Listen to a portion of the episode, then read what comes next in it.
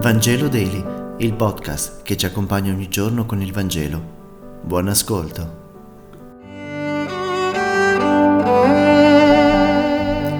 Lunedì 18 aprile. Lettura del Vangelo secondo Matteo, capitolo 28, versetti 8-15. In quel tempo, abbandonato in fretta il sepolcro con timore e gioia grande, le donne corsero a dare l'annunzio ai suoi discepoli. Ed ecco Gesù venne loro incontro dicendo, Saluti a voi. Ed essi avvicinatisi gli strinsero i piedi e lo adorarono. Allora Gesù disse loro, non temete, andate ad annunziare ai miei fratelli che vadano in Galilea, e là mi vedranno. Mentre essi erano per via, alcuni della guardia giunsero in città e annunziarono ai sommi sacerdoti quanto era accaduto. Questi si riunirono allora con gli anziani e deliberarono di dare una buona somma di denaro ai soldati, dicendo, dichiarate, i suoi discepoli sono venuti di notte e lo hanno rubato mentre noi dormivamo. Quelli presero il denaro, fecero secondo le istruzioni ricevute Così questa diceria si è divulgata fra i giudei fino ad oggi.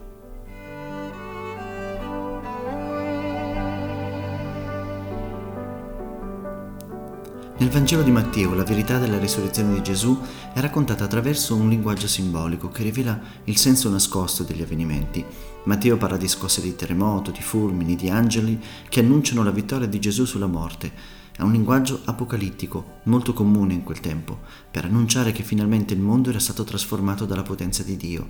Si compiva la speranza dei poveri che riaffermavano la loro fede. Lui è vivo, è in mezzo a noi. Noi facciamo fatica a crederci, ma è così. Il nostro Dio non è il Dio dei morti, ma dei vivi. C'è da rimanere a bocca aperta e non sapere che fare e che dire. Di fronte alla risurrezione, spesso così lontana dalla nostra esperienza umana, cosa fare? Come si fa a parlare di risurrezione mentre parliamo, pensiamo alle migliaia di morti nel grembo del Mediterraneo? Che cosa possiamo dire riguardo alla risurrezione di fronte a tanta violenza in terre colpite dalla guerra? Troppo spesso ci troviamo di fronte alla pietra del sepolcro, pietra ben sigillata, sepolcro ben chiuso. Eppure noi ci sentiamo più sicuri di fronte a tali morti e a questa morte che non di fronte alla vita e alla risurrezione. È più familiare per noi parlare di morte e violenza piuttosto che di vita se vogliamo che i nostri giornali vendano, abbiamo bisogno di notizie e più tali notizie sono violente, più noi vediamo e abbiamo ascolti che vanno alle stelle. I morti vengono uccisi una seconda volta dal peso dei nostri guadagni.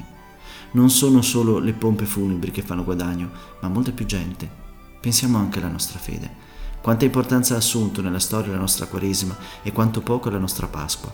Sembra che per noi cristiani la Pasqua sia il termine di tutto, anziché l'inizio di tutto, di una vita nuova. Quasi non sappiamo che farcene della Pasqua e dei 50 giorni del tempo pasquale. Eppure il centro della nostra vita è la vita del risorto. Vana è la nostra fede se non crediamo che Gesù sia risorto. Ma come si fa a parlare di risurrezione in questo mondo? Non ci rimane che fermarci di fronte a un sepolcro vuoto e contemplare. La parola definitiva di Dio non è il crocifisso, ma il risorto. Grazie per avermi meditato insieme. E se questo podcast ti è piaciuto, condividilo con i tuoi amici ed amiche. A domani.